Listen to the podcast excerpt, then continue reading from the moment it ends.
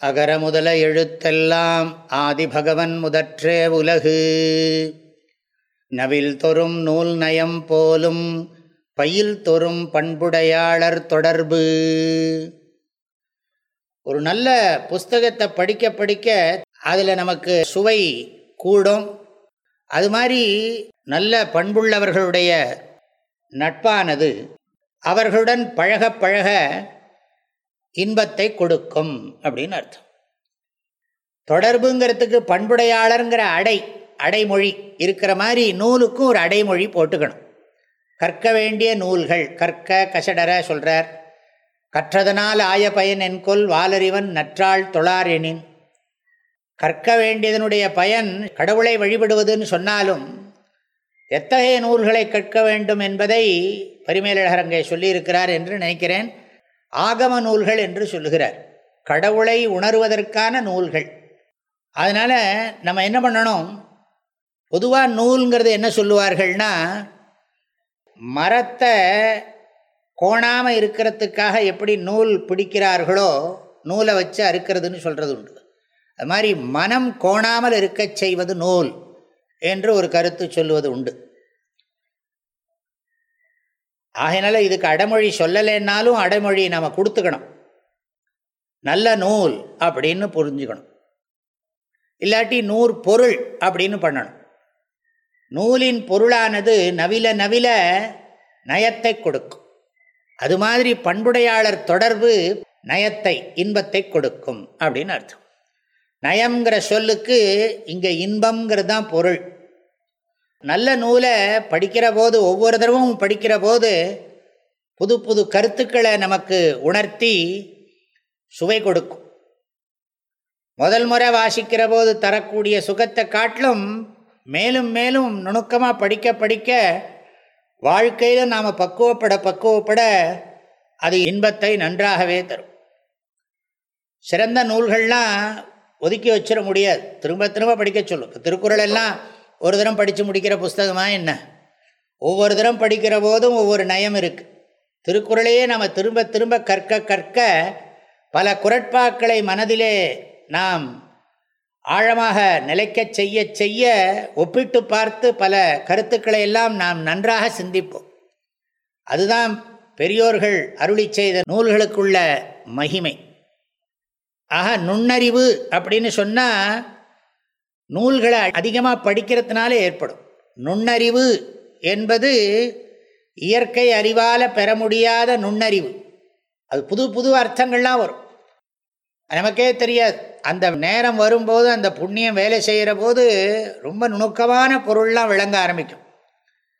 ஆக புதிய புதிய பொருள் நமக்கு விளங்க விளங்க இன்பம் கூடும்.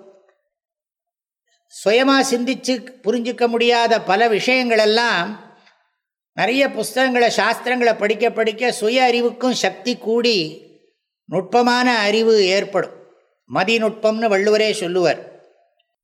மதிநுட்பம் நூலோடு உடையார்க்கு அதிநுட்பம் யாவுள முன்னிற்பவை அப்படிங்கிற ஒரு குரட்பா அமைச்செயலில் இருக்குது அதை கூட இணைச்சு சிந்தித்து பார்க்க முடியும். இந்த பயில் தோறும் அப்படிங்கிறதுக்கு பொருள் என்னன்னு பார்த்தா பழக பழக அப்படின்னு அர்த்தம். நவில் தோறும்னர் பயில் தோறும்ங்கிறார். பண்புள்ள மாந்தரிடம் பழக பழக நம்மிடம் எப்போவுமே அவங்கள பார்த்தா நமக்கு ஒரு உற்சாகம் புத்துணர்ச்சி ஏற்படும். அவர்களோட சேர்ந்து கலந்துரையாட வேண்டும். சத் சங்கத்தில் அவர்களிடமிருந்து நல்ல விஷயங்களை கேட்க வேண்டும். செவிச்செல்வம்னு வேற ஒரு அதிகாரம் நம்ம பார்க்குறோம். கேள்விங்கிற தலைப்பில் செவிச்செல்வம் உயர்ந்தது என்று சொல்லி இருக்கிறார். அந்த விருப்பம் எப்போ பார்ப்போம் அவரை? எப்போ கேட்போம் அவரிடத்திலிருந்து? அப்படிங்கிற எண்ணம் மேலோங்கி கொண்டே இருக்கும். அதனால தான் வள்ளுவர் இங்கே பயில்ங்கிறார். பயில்னா நெருங்குதல் அப்படின்னு ஒரு அர்த்தம். அடுத்தடுத்து வருதல் வாழ்தல். பயில்தல்னா பயிற்சி பண்ணுறது நான் பயிர் இப்போ தான் பயின்று கொண்டு இருக்கிறேன் அப்படின்னு சொல்கிறோம் இல்லையா? நெருங்கிறதுன்னு ஒரு அர்த்தம் அடுத்தடுத்து வர்றதுன்னு ஒரு அர்த்தம் வாழ்கிறதுன்னு அர்த்தம். ப்ராக்டிஸிங் அப்படின்னு சொல்கிறோம் இல்லையா? நான் வாழ்ந்து கொண்ட பழகி கொண்டிருக்கிறேன் அப்படிங்கிற மாதிரி வாழ்தல்.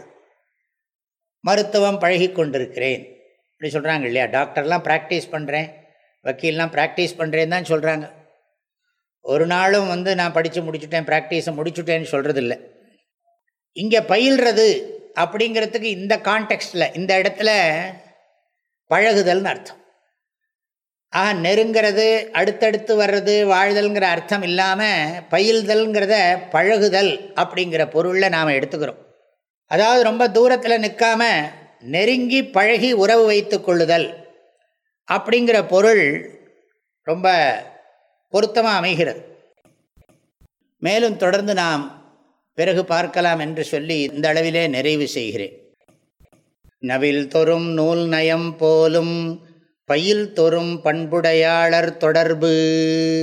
அனைவருக்கும் மனமார்ந்த நல்வாழ்த்துகள். வாழ்க வள்ளுவம் வளர்க மனிதநேயம். தேனி வேதபுரி பூஜ்ய ஸ்ரீ ஓம்காரானந்த மகா சுவாமிகளின் உள்ளந்தோறும் வள்ளுவம் என்ற தலைப்பிலான திருக்குறள் விளக்கங்கள் தினசரி வாட்ஸ்அப் வாயிலாக அன்பர்களுடன் பகிர்ந்து கொள்ளப்படுகின்றன. இதனை உங்கள் மொபைலில் பெற ஏழு ஏழு பூஜ்ஜியம் எட்டு இரண்டு ஒன்று ஒன்று ஒன்று ஒன்பது ஆறு என்ற எண்ணிற்கு உங்களுடைய பெயர் மற்றும் ஊர் விவரங்களை வாட்ஸ்அப் செய்யவும். வாழ்க வள்ளுவம் வளர்க மனிதநேயம்.